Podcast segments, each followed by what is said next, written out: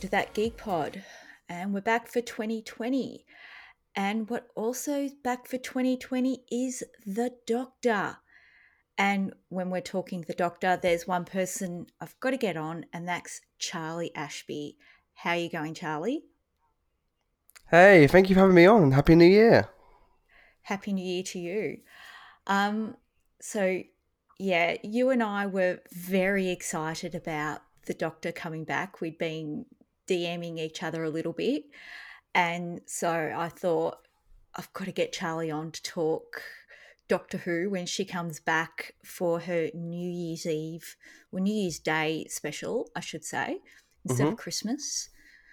Do we know why they did it New Year's this year instead of Christmas? Or just one I of those things? honestly. I don't know. I feel like uh, because obviously, um, so the, the Christmas spot is a massive spot in like over here, and so you really want the Christmas spot if you want to have like a. I mean, the fact that Doctor had it in the first place was always a like a, a special thing, and I feel like they would try to work really hard to keep it. And Steven Moffat specifically tried really hard to keep that spot so that he wouldn't lose it. So much so that uh, the last episode of series 10, which was when uh, Peter Cordy was supposed to regenerate, uh, was supposed to be their last episode, and Chris Chibnall didn't want to start on the Christmas special. So Steven Moffat decided, to, like, okay, I'll wait one more episode, and that's where Twice Upon a Time came in. that was a Um, great episode. Yeah, it was an interesting one, and I, I, I like how it sort of tied up some loose ends for the whole Mhm. sort of of Moffat and pre Moffat Who, um, and that was interesting because obviously he did that, like he stayed on extra to keep that spot, and then once he did, they didn't want it in the either way, so they went to New Year's Day, um, which I think worked well last year. I don't know about this year. I think it was an interesting decision to have. It was nice to have like Who back so early, anyway. So I'm not really complaining, but I feel like maybe next year they need to go back to that Christmas spot because it's such a great place to be. Yeah, it's a special spot. Um, now, as an Australian, I know all about the Christmas specials. Um, I watched the Gavin and Stacey Christmas special this year. All good, yeah. that was a good one. Yeah, yeah. Um, but on to Doctor Who and Spyfall, part one of two. Now, we're going to go full spoiler. So if you haven't seen it, stop, go watch it, squeal, and then come back. If you haven't watched it, how dare you? First of all, oh, like it's so good. I had a friend who's currently in Western Australia message me, you know, at you know, some ungodly hour, going, "Oh my god, it's so good!" And I think I've converted my daughter. oh wow, I had to explain to her while I, why I was screaming at the end. So I watched this yesterday morning. I, I got up, I put on the I, ABC iView because that has it pretty much as soon as it gets released there in the UK. hmm And then I messaged you right afterwards going, Oh my God. Oh my God. yeah. I was, uh, oh, uh, and I think I walked around the house about five times because I couldn't quite contain myself.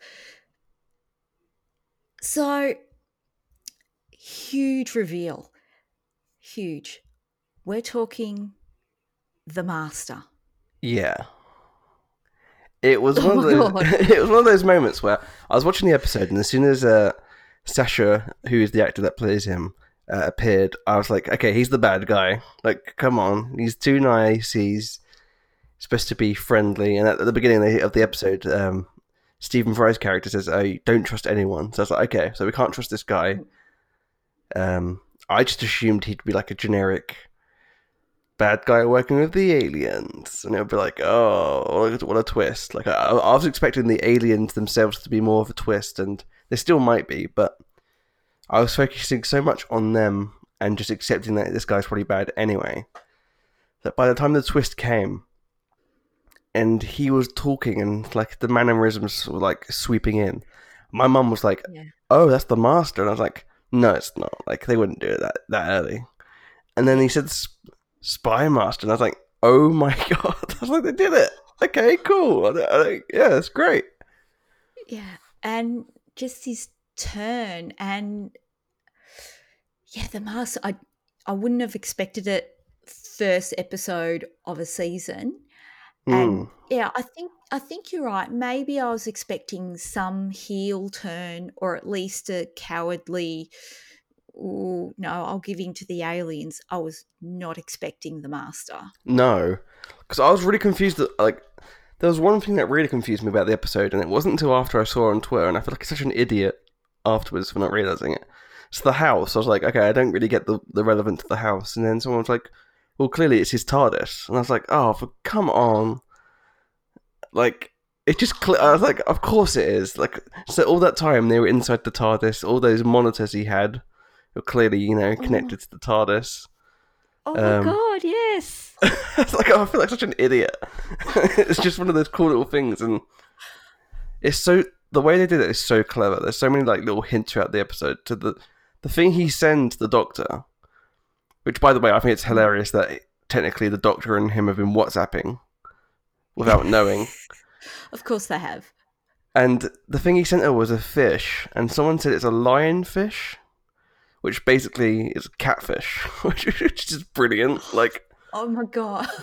But the thing that I spotted the most, which I thought was really cool, because obviously the costume she's wearing is um like the classic undercover doctor where they wear the tuxedo, and the bow tie was cool. But mostly the thing that made me like happy was the the red lining underneath the coat, which um you know just reminded me of the third Doctor. And then yeah. once the Master came out, I was like, okay, of course that's why they put that in there. Um, and it definitely a lot of um series eleven as well felt a lot like classic Who to me, where there's these like stories that aren't connected, but you get you learn something like it might be a history lesson, it might be just a morality lesson, and also or it's just a weird sci-fi blend. And yeah, you're right. S- season 11 was definitely that sort of throwback to the more standalone this is what you're going to learn this week. What you got Yeah. in what, the first couple of doctors at least. and I think that what Series 12 has done is that they've kept that spirit, but the only problem I had with it in Series 11 is that I feel like there should have been an overarching plot, like in like like how we know who nowadays, like with the Russell Davies method. But what they did with this is that they've also they've kept that, so they've brought that back, which is interesting with the whole um, "you're not who you think you are" sort of thing. But also with the um, the cliffhanger and the two parters. I feel like Doctor Who needs some. It needs those two parters. It, it, like it, there are there are some stories that need time to breathe, and so bringing back if they brought back the Master in just one off episode, it would have been weird. But the fact that it's a two part and the, the cliffhanger was just perfect. Yeah, I definitely agree with you that the two parters I think does Doctor Who you know a greater service than just the one hour episodes Mm. because you know, going back and watching you know, old Who where they had three four episodes sometimes more with one story really gave you a chance to meet and understand all the characters involved and for them to really delve deep but Mm. but yeah, having the master in a part one, but the start of a season is the master going to be the undercurrent this whole season? Yeah, and it, it it does what Doctor Who does best, which is where it brings up questions, and I like Star Wars where you have to wait like for, for films or, like a different book, or whatever. And I don't think they do it. Doctor Who is different because the canon and everything is just so diluted that it doesn't really matter, but at the same time, it's just Mm. fun to explore. The fact that we get to like ask ourselves questions like, "Who is this master? Like, which incarnation is it? Like, is it after Missy? Is it before Missy?" Um, I think the idea, like last night, was people were suggesting that maybe it was between Simm and Gomez, but based on some of the f- stuff that uh, BBC Doctor Who Twitter account has posted, which is a really cool um, behind the scenes video, it seems like it is after Missy, which I find more intriguing. Ooh. Like, of course, yeah. she, she wasn't going to be dead forever. It's the master. Yes, the master's always going to come back. I mean, he turned Because the master's cool. yeah, he turned into a he turned into a CGI a bad CGI snake and invested Eric Roberts. Once you do that, you can never go back. Oh yeah, yeah, that telly movie. Um, but yeah, you can't kill the master. The master will always be there in some form, and I think Simm's Master really, really hinted at that how he just existed in whatever form, and even at the end there were hints that of his run, hints that the master would continue, but they never really picked up on that thread. But oh, Yeah, I, I think- you. but Yeah, sorry, I scream. Yeah, sorry, I'm just so overwhelmed with the master. it's so cool. It's so cool. screaming. I I couldn't breathe like ten minutes after the episode. So I was like, oh my god! And I was just so happy to see everyone enjoyed the episode. A lot of people loved the episode. A lot of people who are classic fans really loved the episode, which I was really happy to see. Um, Mm. But yeah, I was thinking about some of the things because people were debating about the whole Missy thing because obviously she went for that redemptive arc. But it reminded me a lot of because obviously in the in the Doctor Who universe, they've already suggested that once incarnations meet, you will forget it because it's the way how like you can't have two incarnations meet and remember that meeting unless like you meet again and then you remember it automatically. But like for example, like um in the Day of the Doctor when they all finish, once they go away, they all forget that meeting of them coming together until they meet again. So for John Hurt's Doctor, once he Mm. goes into his TARDIS, he forgets the fact that he actually saved Gallifrey, and so the whole Ninth Doctor thinks he's destroyed Gallifrey. So if Missy killed the Master and Master killed Missy, if she survived somehow, she's presumably like woken up on this ship, thinking the Doctor's left her. Mm. Which you know, even if you go for a redemptive arc, you'd be pretty mad, especially if you had like Yeah. a history of being psychotic and killing people. but the master and and the doctor have such a woven history with each other so i don't know is it established somewhere that they almost grew up together Yeah, they did. Is Yeah, said somewhere yeah yeah, they were best friends, childhood friends, grew up, went to the academy, went down different paths eventually, and then um, it's also canon that obviously Doctor fancied the Master, um, which we don't know which probably the first Doctor, I'd imagine, um, which is sweet. Hmm. I like the fact that they have this like love hate relationship, and he does care, but obviously, you know, the last time the Doctor met the Master, from our point of view, that bad stuff went down. The Doctor was under the impression that Missy abandoned him, when that wasn't the case, as we later find out. Um, and also, you know, the Master did that horrible stuff to Bill. oh yes I've, I've got to go back and rewatch that season i think um but yeah eve it's just amazing to see the doctor back but you know there was these new aliens that we're not 100% sure who they are Their- hmm their names weren't said and they were a, almost able to get into the tardis Yes. that's a big deal Yeah. Although we've seen it, yeah. I, I always laugh at those lines because a lot of New Who does this thing where it's like the TARDIS is impenetrable, no one can get in, and then I just remember Attack of the Cybermen from like '86 where it's just a bunch of like guys who are wearing tinfoil standing around and like, excellent, we've got in the TARDIS. it's like, okay, Doctor, calm down. People have got in the TARDIS Yeah. before.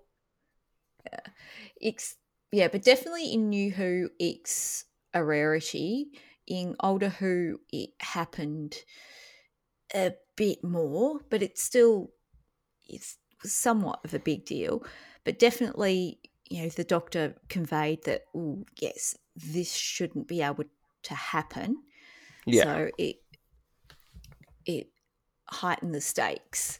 Um, oh, but it, overall, it's just such a great episode. We got Stephen Fry as the head of MI6, hmm talking to Graham like he was the doctor. Yes. and Which is the great. Saying, no, I've had an upgrade. Which is like one of those lines where I'm hoping it won't go down the same way you see stuff like this stupid stuff with Batwoman, where it's like, "Mm, why? Because the man is bad? Is it bad to be a man? It's like, well, not really. Every doctor's done that. Every doctor thinks they're the best doctor. That's what's funny about it. Yeah. Yeah. Yeah, like the fourth And- doctor when he regenerates, he's like, ugh, the last guy before me, like, big nose. It's like they've always been like that. They're always cocky because they're the doctor at the time. Exactly. They they always think they're the best version. Yeah, And, and yet she just happens to be a woman this time. yeah, And yes, I have had an argument with someone I work with about he's like, Oh, the doctor's gotta be a man. Like, Why? It's a you know, two thousand year old alien who can regenerate into different bodies.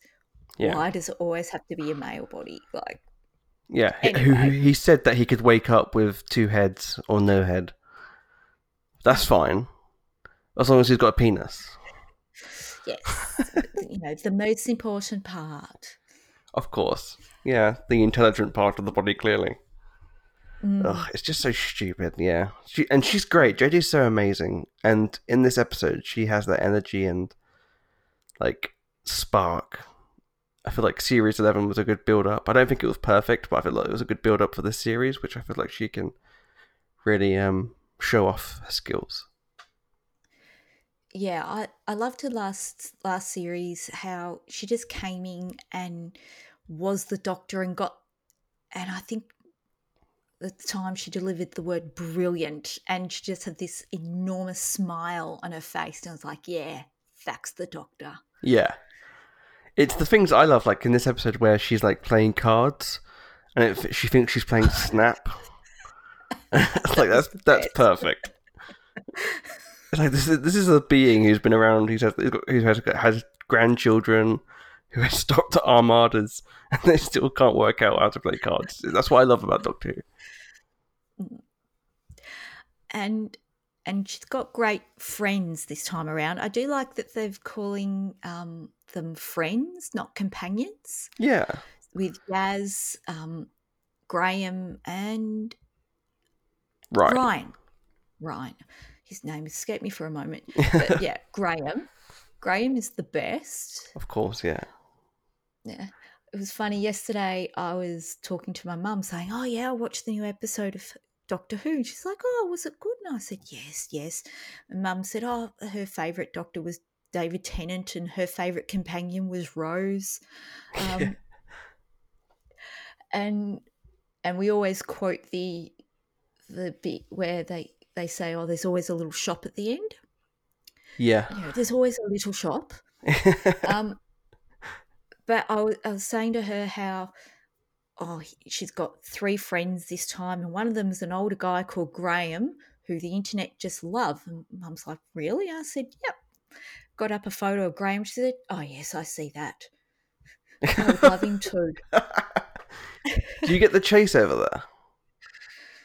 Uh, yes, we've got our own version, and I think we do get the UK version as well. Yeah. Okay, yeah. It's always yeah. He's so good. Bradley Walsh is the national treasure. So when he was announced to be on the show, we all just got like really giddy, and he's just he's just so good. Like because he's so funny, but he's so good at dramatic acting as well. Like, it's just the small beats. It's just like oh, he can make you cry, he can make you laugh. It's a br- brilliant casting. He he broke my heart at various times last series. Mm, you know, when he wanted Ryan to call him grandpa.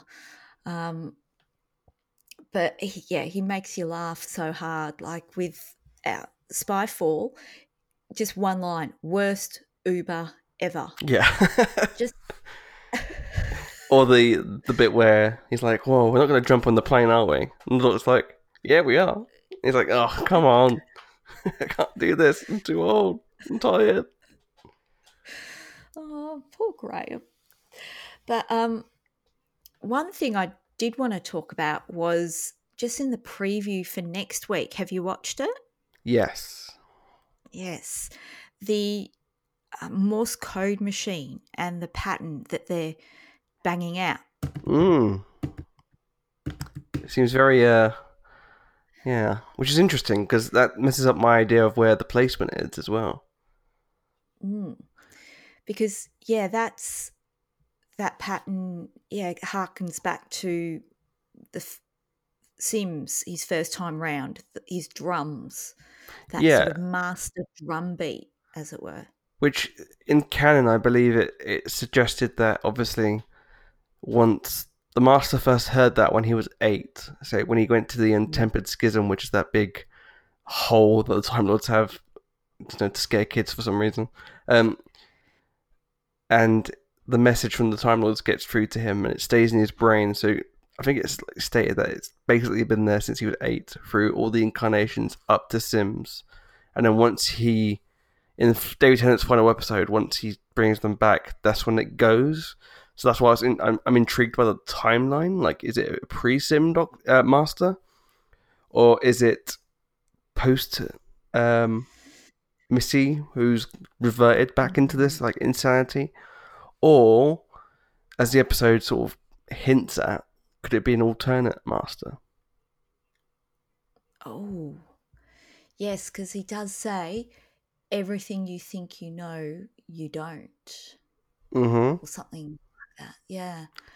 Oh, I got a bit obsessed with that Simm's master, I have to say, and the drum beats. I just love that idea of the of the master's drum line, as it were, and Mhm. and the the fact that it's this or that it sounds very much the same as the drum beat or the sounds within the Doctor Who theme song itself. Yeah. It's just so smart, so smart. John Simm is such a brilliant actor, and when they brought him back, it was such a joy to see him. Not only like because he was amazing in his own right and brought a new style to the master, but seeing him like with the classic beard and the classic outfit, um, it's just those small little like bits. Like you couldn't imagine a Doctor without the sonic screwdriver, um, Mm. which is so like it's that's what it just makes it feel a bit more special. The same way within this episode when um, the master has his uh, tissue compression eliminator from the classic series, which is where he just shrinks Yes. people. Just like uh, I was like, okay, yeah, bring that back. That's cool. I love it. Oh yeah, I'm just flashing back to all that now. yeah. I um, see, I I rewatched a few years ago. uh, I think from the third Doctor onwards. Mm. Um, I- I haven't got the DVDs. It was just on Sci-Fi, so I was just watching it that way. But yeah, the the Doctor did some mess. Sorry, the Master did some messed up stuff. Yeah, he's not very nice. no what amazed me was how dark doctor who could go and how serious some of these stories really were and yet ostentatiously it's a kids television show Yeah, like I mentioned this on Twitter. Like Doctor Who is at its best when it tells you it tells you something. So whether that's a history lesson, like I always love the historical episode, like Rosa, because it tells you at its core, it's telling you about this real life event, which you know kids might not know about Rosa Parks. Um, I remember Oh, growing that was a great episode Right? Yeah, it's just one of those things where like Yeah. it just teaches. I remember growing up and learning about just you know, random things like Madame de Pompadour, who I just expected to be like a Mm. made up character. It wasn't. Um, she's a real life um, aristocrat from the 17th century, um, or 18th century, I think. Um, and it's just one of those like it's just those episodes are always great. The sci-fi twists are always sci-fi has always been there to help shed a light on real life problems. Um, and so it's just those cool of like this episode in particular was really great at sort of being a bit of a tongue in cheek uh, prodding at tech companies like Facebook and Twitter, and how a lot of these uh, Silicon Valley businesses have a lot of control, um, more so than Yeah. governments nowadays, and how Yeah. they might seem nice on the outside, but secretly they might be the master. I wouldn't be surprised. Yeah. Yeah, there's definitely a link there with um Daniel Barton and and the Master. We get to see what it is, but um, it, in so many of these Doctor Who episodes, there's this new giant tech company. So I think the writers are trying to say something. Um, but even when I rewatched it last night, um, I noticed that Yaz's dad, he was trying to pay a bill or something using Alexa Yeah, and and that wasn't working. So I was like, oh, I wonder if that's you know foreshadowing something that's coming up with with these tech companies. yeah, that would be interesting. Like I like those like, like little nods because it's always kind of been there in like Doctor Who's DNA. Um, like I think it's International Electromagnetics, which was the company. I think that could be wrong. Um, from the invasion in the Cybermen story from the sixties, where Yeah. you know all this technology. Oh, whoops! Turns out it's the Cyber Planner. It's the Cybermen. Um, and they brought them back for the Parallel Earth story a few years ago with uh, Billie Piper and David Tennant. It's like, Mm. oh, what a lovely company! They're helping bring out these really cool I- Apple iPod things. It's like, but also they're like stealing homeless people and turning them into machines. Um, these companies are evil secretly. Um, Yeah. And even that the televisions to watch the Queen's coronation they were mm, possessing. There's yeah, there seems to definitely be statements about technology or at least large companies controlling technology. yeah, and the state of like just I like the idea of also like not don't trust anyone. So they're using the spy theme not only to Mm. have a, like a fun James Bond like episode, but also to be aware of what we're doing with our information. Um, because you might accidentally bring you know alien beings across the galaxy to kill us. Who knows? Hmm. But yeah, the, the spy theme was was great. So the music really leant into the James Bond theme, Mm. and we saw gadgets, tuxedos, and and even Lenny Henry leaning out of a, a moving car shooting a gun. Like what? I know. And can I just say, Lenny Henry was amazing in this episode. Like yes. like he's such a great comedian as it as is, and I know it's it's not uncommon for com- basically comedians. I think like comedians are better at being being actors than actors can can be at comedians. Like I think it's easier for comedians to go to the other way, and Yeah. he Comedy's harder.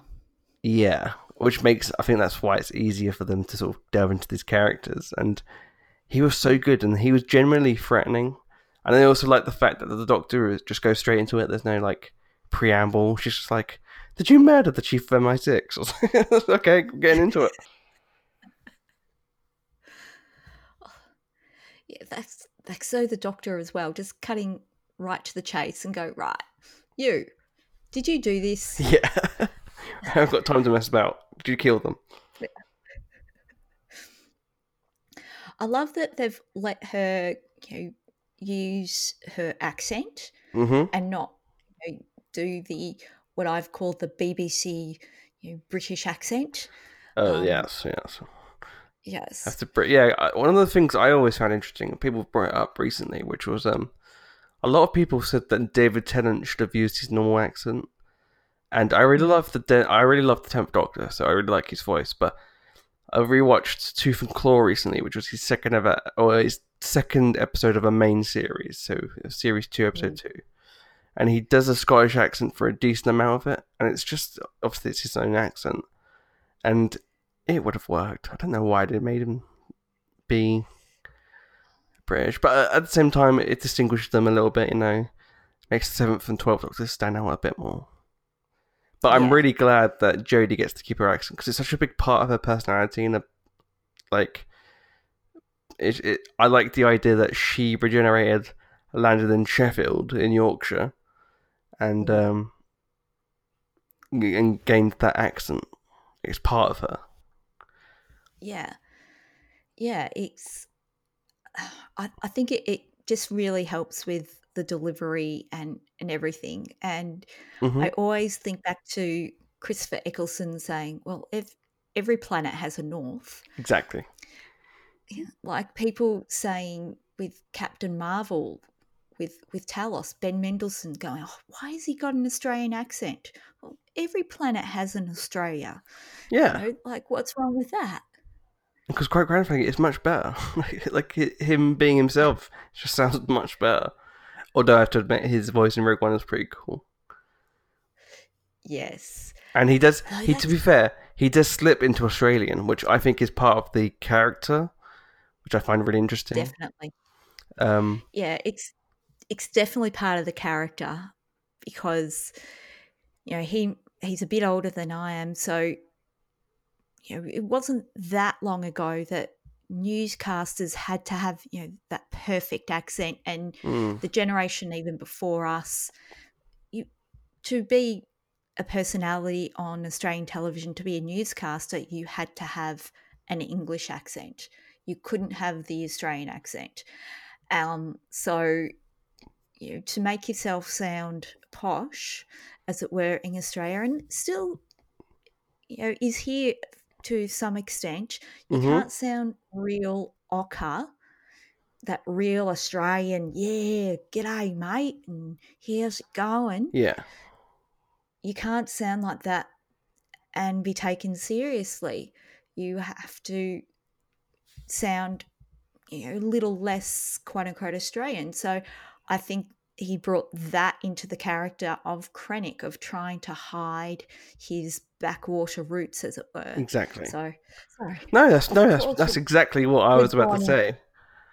Of course, Um, we've gone into Rogue One talk. Of course, I mean it's only natural, but it does link into what, yeah, with um with Jodie as well, like because there's definitely a class classism thing about it.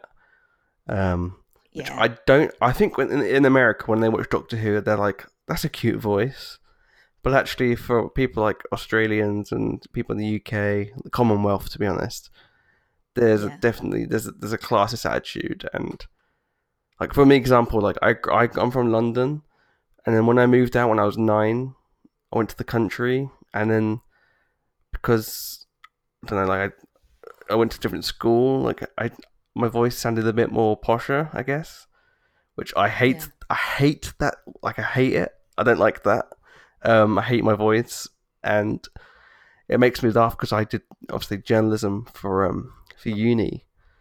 And i remember i had to do like a one-on-one session and we had to do news reading. And i was told that some of my voice was like my family make fun of my voice. They go oh you sound too posh i got told by my uni i was too common.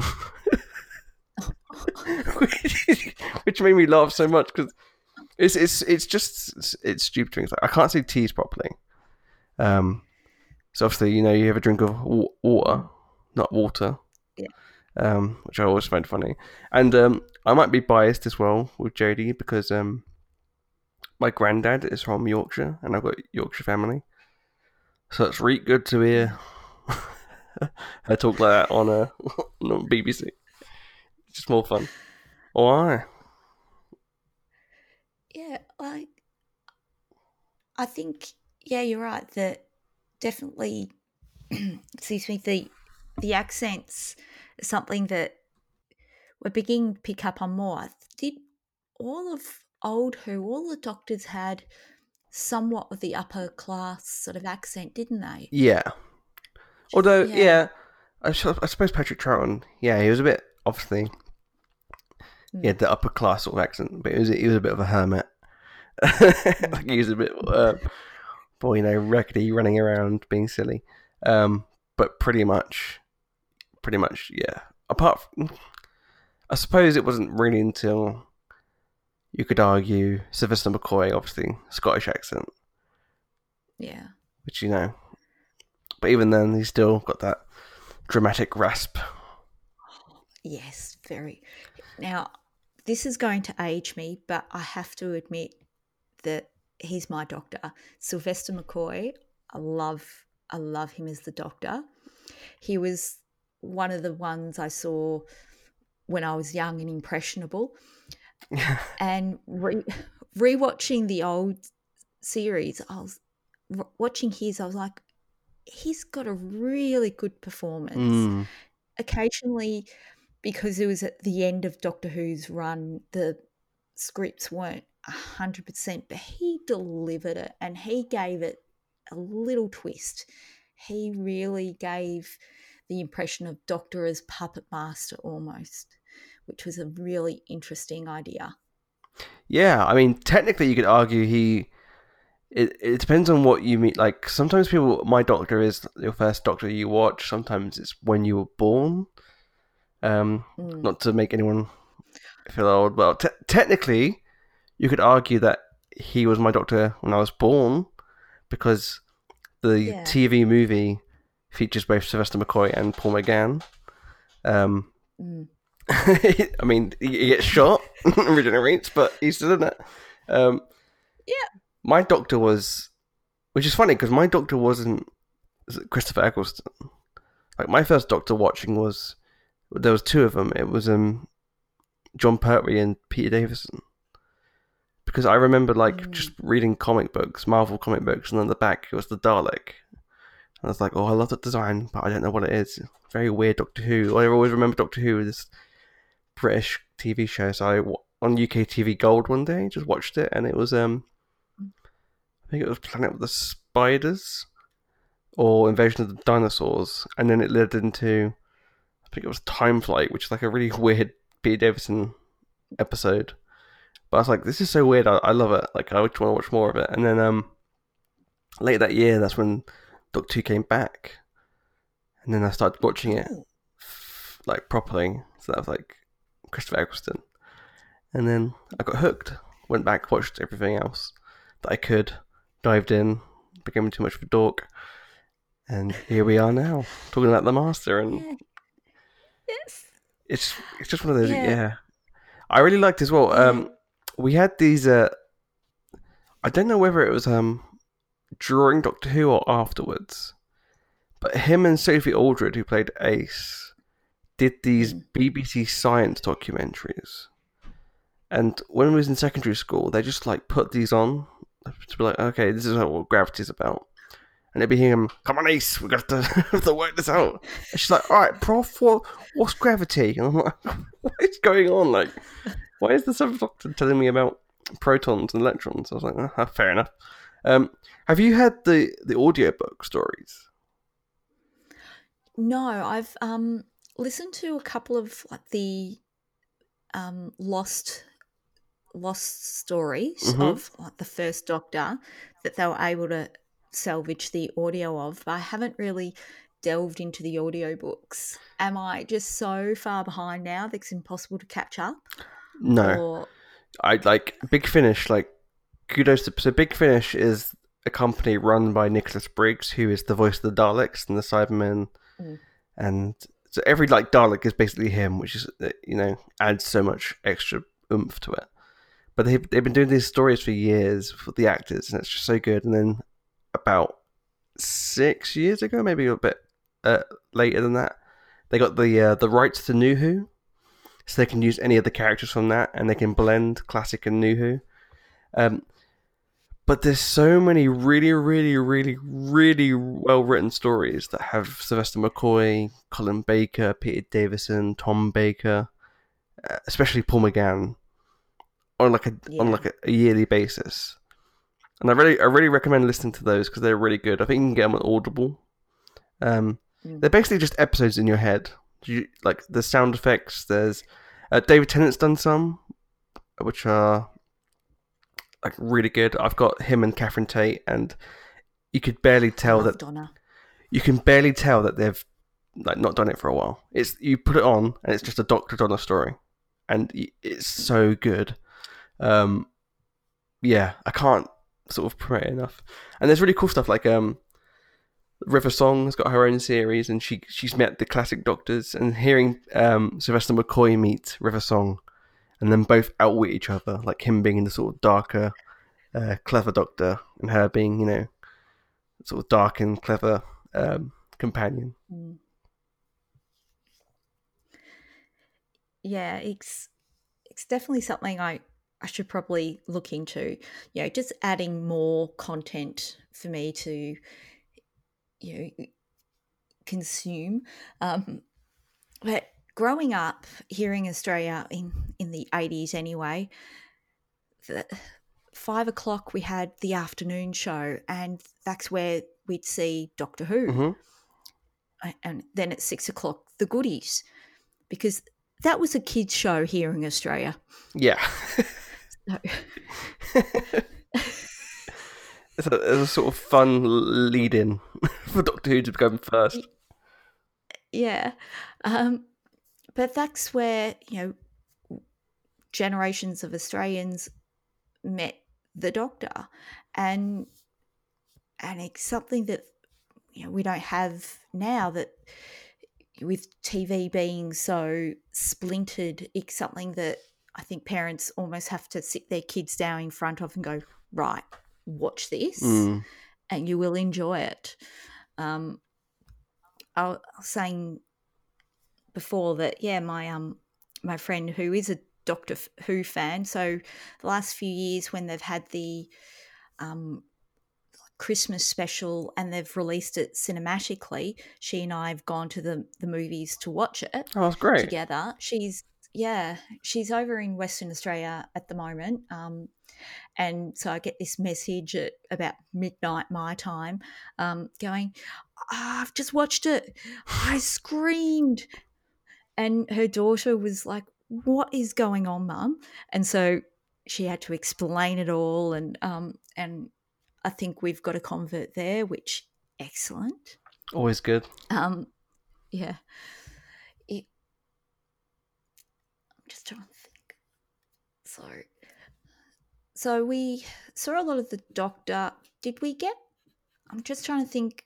With the friends, like with Yaz and Ryan and Graham, we got a little bit into what's going on in their lives outside of the Doctor. That they're having to tell all these lies to the people around them Mm. and fake up these sicknesses or secondments is is that going to come back back you think that they're going to get sick of the lies and go look can we just live our lives doctor or what do you think's going to happen I think it's going to be less of can we live our lives and more of accidentally falling into the people they care about. Like the situation will just fall into them and then they'll all find out probably at the same time, some invasion or such, which makes good gra- make, uh, makes good drama, which is always good. Uh, I have to say with the friend stuff, like my biggest complaint about last year was so Yaz didn't really have a character. Um, Yeah. Ryan was a really great character in that he has, you know, like his learning disability, his anxiety, and this like relationship with his um, grandfather and his father, and his his arc culminated really really well in the um, the series finale and also the Christmas uh, New Year special. Um, Yeah. And the same with Graham, like he had to deal with the loss of his wife and like looking after Ryan and such. Whereas Yaz was just a generic like she knew the police code because she's a police officer, and that was it. Her character was like, "Everyone be calm, get an orderly line," and that was like. But those episodes where we saw like her family, like those were the highlights because we actually learned something about her. And then in just as an episode alone, like we saw her um, worrying about death and her own mortality and like you know being scared. And I feel like that's it's important to have a bit more of that character out there, which is always good. yeah that's the thing about having you know m- many companions many friends that sometimes one gets underserved and this time it's been yaz Yeah. So, do, do you think they'll continue having four companions, or are we going to lose one? I feel like they can. Like I never really got the complaint about like having three of them around because I like I mean Doctor Who started with three companions. Mm. Like it was the Doctor, Ian, Barbara, and Susan. That's how like that's how it was. So I don't think it's I don't think it's an issue as long as they utilize the characters well. Because two two out of three wasn't bad, but Yaz, we just didn't want her to be the generic like speaks the dialogue like a robot sort of thing. And that wasn't the actress's fault. She did a really great job last year. Um, it was the writing. Um, and I think that rather than just being like, well, you're wrong, they've taken that on board. I think we saw a little bit, I think we saw a lot of that last year in the New Year special. Um, and it's obviously in this this year as well. Like it, it's, it's very clear that they've kicked it up a notch. There's a lot of really witty dialogue, a lot of funny dialogue, a lot of emotional dialogue. Um, Yeah. and clever. And I have to say, like the secrecy around the the series. I remember in the lead up to the series and being like, I knew the Cybermen back because there was like photos of Cybermen being filmed. And it's like, okay, well, the Cybermen back. Um, and other aliens that I don't think have been, you know, like promoted, and I won't go into that, but it was like, okay, well, I'm not really going to be surprised, so it's not really a big deal. And then this episode drops, and I'm like, well, there you go. Like that that did not reach my head at all. One moment, I was like, there's no way they're going to bring that character back. So it wasn't even in my head. There was no point even discussing it because the master wasn't going to show up in this episode, and guess what? He did. Yeah, I definitely wouldn't have expected it in an opener in a first episode Mm. to have yeah the master. I mean, obviously, I'm not on you know the Doctor Who Twitter, so or other things, so I don't really see spoilers. Yeah. but even in advertisements, sometimes they give things away. I think I've I'd seen you know a few of the aliens, um, yeah, this was a total out of the blue. WTF? Are you kidding me? Moment. Yeah. I I was up off my feet, just screaming, "The fucking master!" Oh shit, it's back. It's yeah, it's such a good. The master's always great at when they do the master reveals really well. It's always good, like the Yana one or the Missy one. Um, Yeah. They're always so well done, and I'm which I'm just really like grateful that they they treat that character really well. Um, because it's it's stuff like like with with the Daleks, like the likelihood that the Daleks will turn up is very likely. Not Yeah. not because of a story reason, because um, I think it's um, they're Daleks and they're cool. Well, not yeah, not even that though. I think um, I think it's legally because the BBC don't own the rights to the Daleks, Oh yeah, that's right. so was it Terrance Dicks? uh, no Terry Nation. Um, Terry yeah, Terry Nation who Yeah. created the Daleks owns the rights to them, so they have to legally use them every year. I think, otherwise they lose the rights. Which my favorite one of that was um, I think series six where there's like a dead Dalek that the Doctor steals something from, and that was it. And it's like, well, we used it, so we're gonna keep it the rights. all right.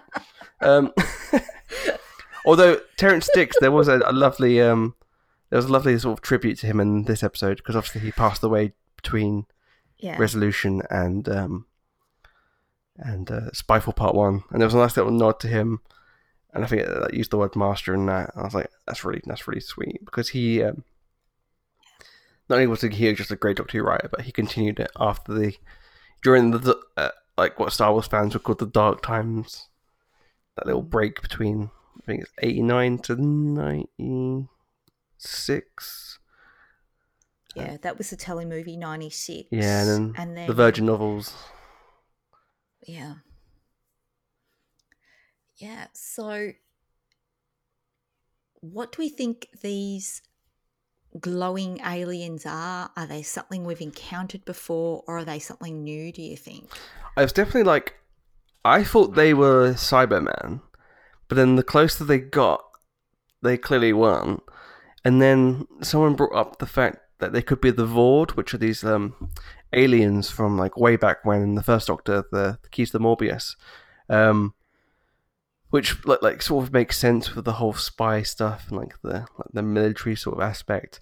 But also, um, the head shape looks basically the same, which is interesting. And I think what else is interesting is that they, if like if Chris Chibnall was trying to like start afresh last year and be like, well, this is all new, all brand new. We don't need to go back to like classic stuff. If that was him introducing concepts just to go crazy this year, I feel like that might be the case because there are some things in this episode where I was like, are they just gonna just dive into like weird canon stuff from like the classic like Virgin novel books and stuff? Like, there's the whole concept of looming, which is this like weird Time Lord thing where like you're grown and like come from like traditional families, which the forest thing that the Doctor was in looks a bit like DNA strands. Yeah. I was like, they're going to bring looming into this because I don't know how to feel about it. um, but the thing I really liked as well was the um, if they are Voord, there was a classic Doctor Who comic. I think it was written by Grant Morrison. He's written for like DC and stuff, and um, he suggested that the Voord turned into Cybermen. And I think that um, I think it was series ten where they sort of hinted at that as well. Where it's like the Cybermen didn't just originate from Mondas; they originated from different civilizations and then coalesced into one.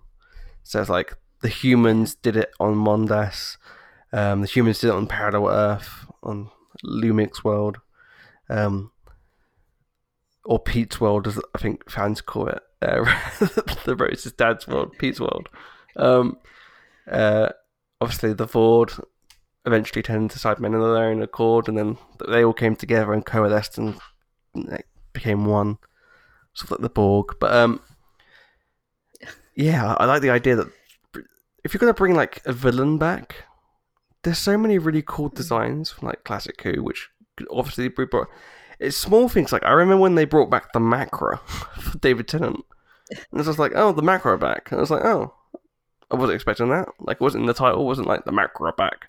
It was just gridlock. It was just about cat yeah. people on the tube. Like, um, it's just like the small things. It's like yeah. it doesn't have to like be in it. It doesn't make a massive effect, but it's just nice to sometimes reuse classic aliens and creatures and designs and all that stuff. Mm.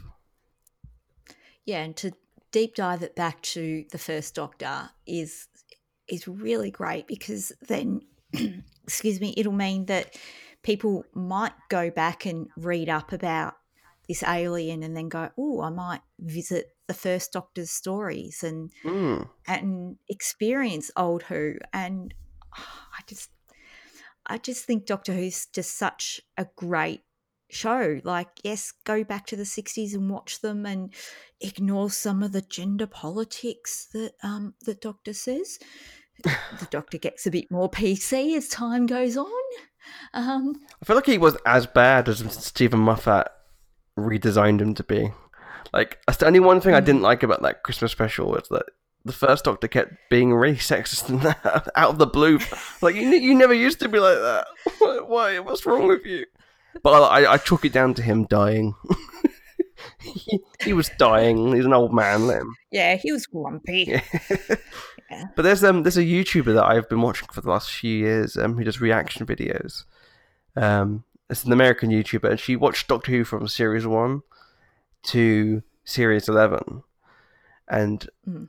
obviously, like throughout the time, she'd be learning like some some some sub sort of old stuff and like watch Time Crash and all that stuff.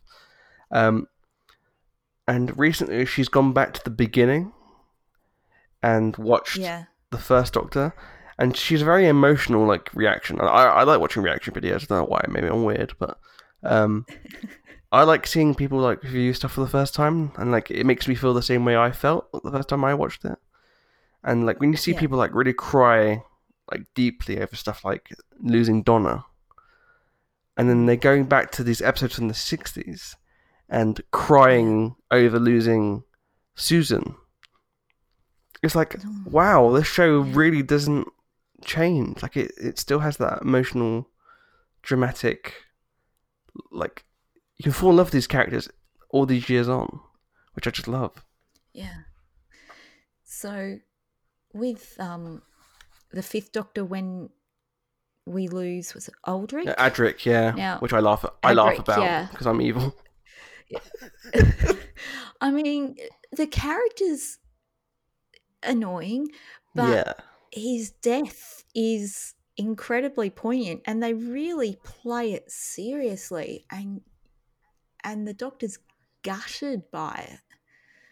And this is a kids TV show. mm. Um but yeah, Donna and oh, Rose, like every now and again, I think you post on Twitter you know, uh, something about you know when the Rose and the Doctor get separated, and I'm like, "Damn you, Charlie! I'm crying, yeah. I'm like, I'm not even joking. I'm crying again." It's like ten. It's like it's been 14 years since Rose left. 14 years, and I could watch that episode now and still weep. Um, I remember being devastated. Um, Yeah.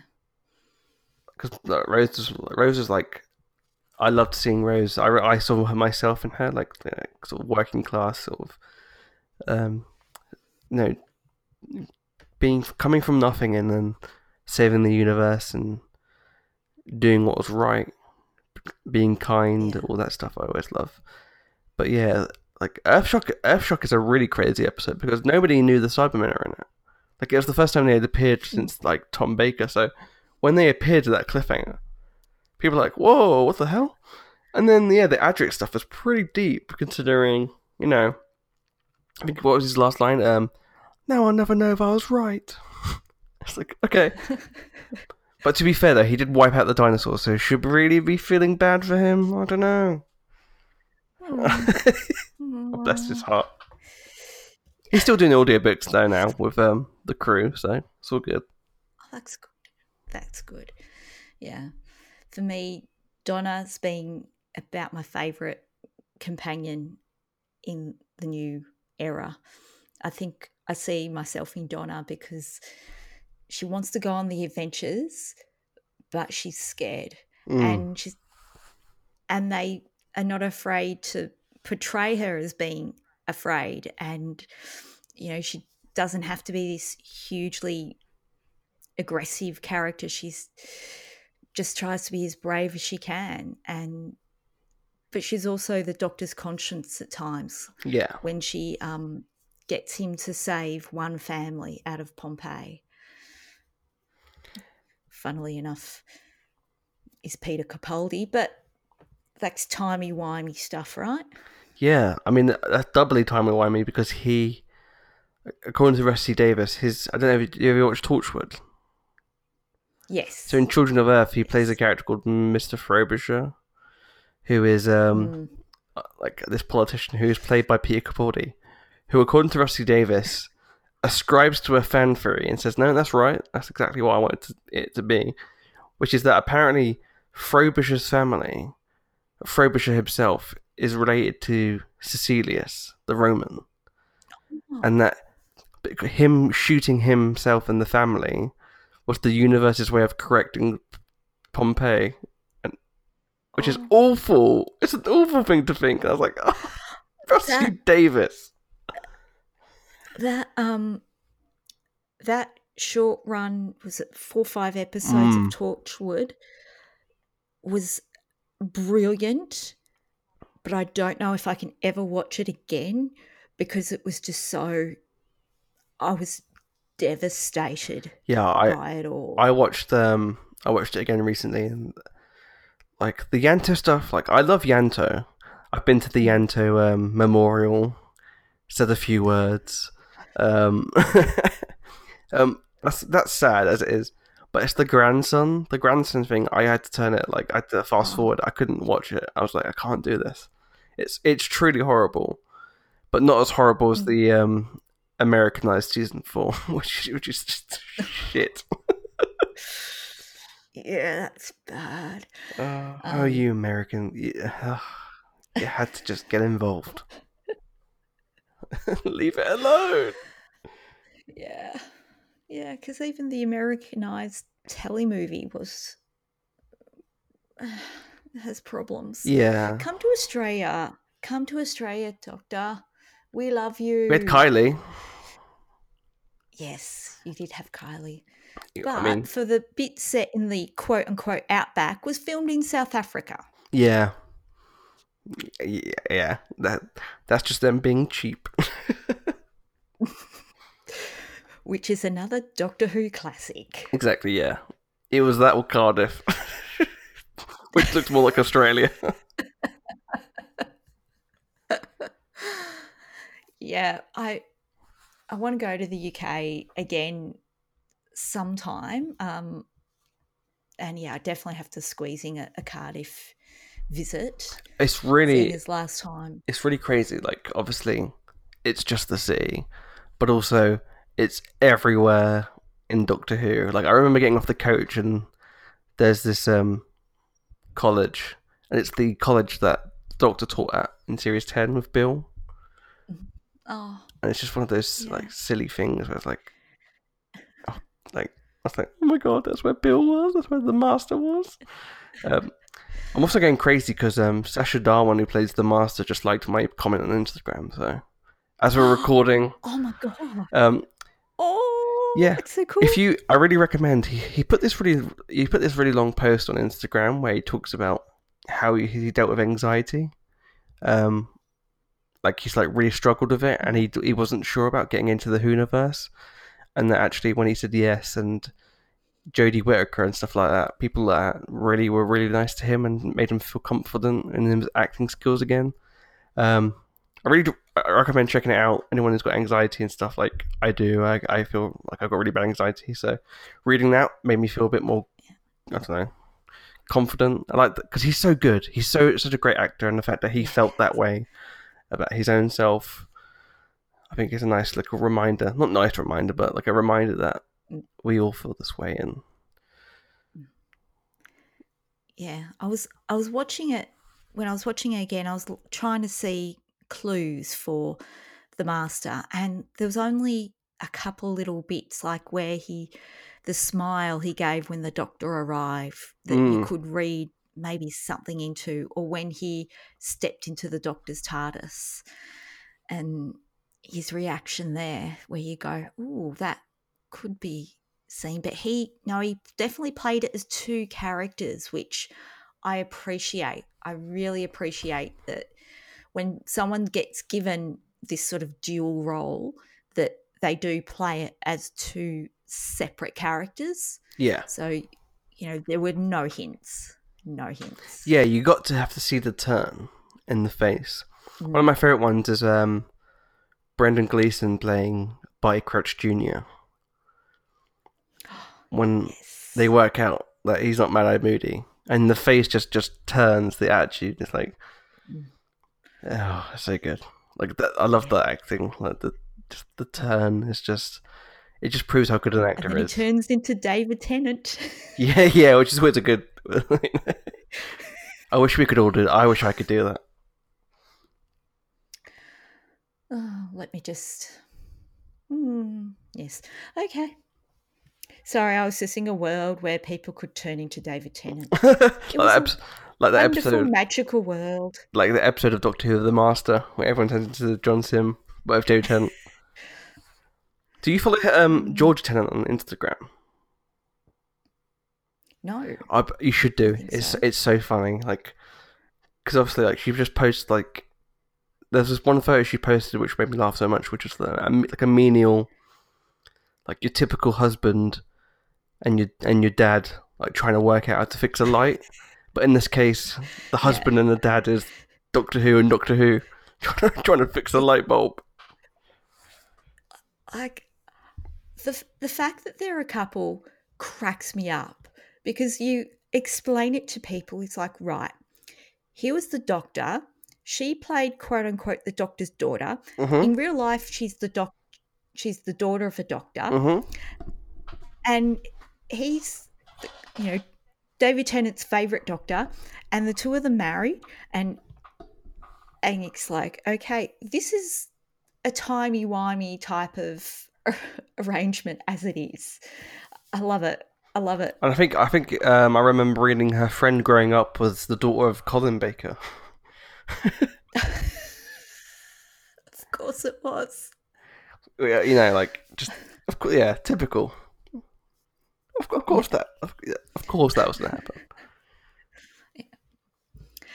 Now, we'll probably come to the end, but any quick speculation based on the little bit of preview we saw? Not really. Um, I, I my one okay. My biggest speculation is that Stephen Fry will be in next week's uh, on Sunday's episode. Ooh. Because I think they've definitely set up multiple worlds. Because the, the the screen it shows planet Earth and then it says multiple planet Earth. So Yes. And- because people are saying, how can there be multiple Earths? The time, like, if you can go go see Rose, it's like, well, the whole point about that was that the Time Lords were the only ones who could control that, and now we know that they didn't die. So, you know, I'm sure that you can travel through different worlds. So, my theory is that one of the people working for the like with the Voord and stuff is like if they're parallel if it's parallel Earths, I reckon we might see like a parallel Stephen Fry. One of the aliens Mm. sounded like Stephen Fry, in my opinion. So I be, may- maybe I'm wrong. I just feel like it, if that's Mm. just the role he had, fair enough. But it seems like a big person to sort of get in to just kill him off that quickly. Yeah. Yeah. And they looked like they've gone so, sort of not current time anyway, sort of back in time. Oh, yes, who who knows? This is what I love about Doctor Who. It can go anywhere and do anything. Yeah, exactly. There's no like canon is a is a pointless concept because you know one of my favorite things about like I I always laugh when Star Wars fans complain about canon because I remember like looking up a bit of information about the Master and they included the Mister Men books as part of the canon. this the Mister the Master Missy and the Doctor had this adventure. I was like, Mister Men, and it's like there's literally just bits where it's like this could have happened, but this thing says this happened. I was like, oh yeah, fair enough. Pretty sure like the Doctor destroyed. I think pretty sure the Doctor caused the Great Fire of London like eight five like eight or five times in Yeah. different ways. Yeah. So, um, for those, I just realised I didn't do a very good job introducing you, Charlie. I'm I'm a bad host. Bad no host. way, everyone knows who I am. if they don't, I will be. I Well- I will cry. No, no, I'm just kidding. No, you did a great job. Um, I always introduce people. I always just do this at the end anyway. Yeah. Easy just to you know. So, where can people find you? So you can find me on Twitter at cmwashpy, where I talk about Star Wars, Doctor Who, um, sometimes uh, British food and why Americans should keep out of it. Um, um, not always aggressively, but sometimes. Uh, you can also find me on the Imperial Senate podcast, which is a Star Wars podcast that I created and host. Um, that's on SoundCloud, iTunes, Spotify, all that jazz. We've got a Patreon. You can visit us on that. And that's basically it. Yeah, it's a great podcast, and yeah, that's where I I listen to you, and um, I've just downloaded your latest episode to listen to some Mandalorian thoughts. Ooh, thank you. So, mm. um, I'm so I'm back on on podcast. So on Twitter at that geek pod. Um, my personal Twitter is at Catherine underscore Neen. I'm I'm hanging on to the underscore now. I'm, I'm not letting it go. It's a it's a, it's a nice one to have.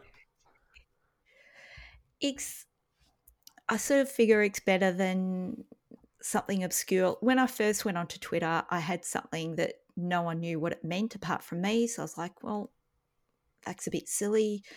So yeah, I branded with my name, but yeah, didn't get didn't get the no underscore. Oh well. Well, underscore adds a bit of flair. Everyone loves a bit of flair. Yes. I'll um okay, I'll take that. I'll take that. So, th- thank you so much, Charlie. Um, and yes, I hope to be back far more regularly in 2020 and looking forward to the year of geek ahead.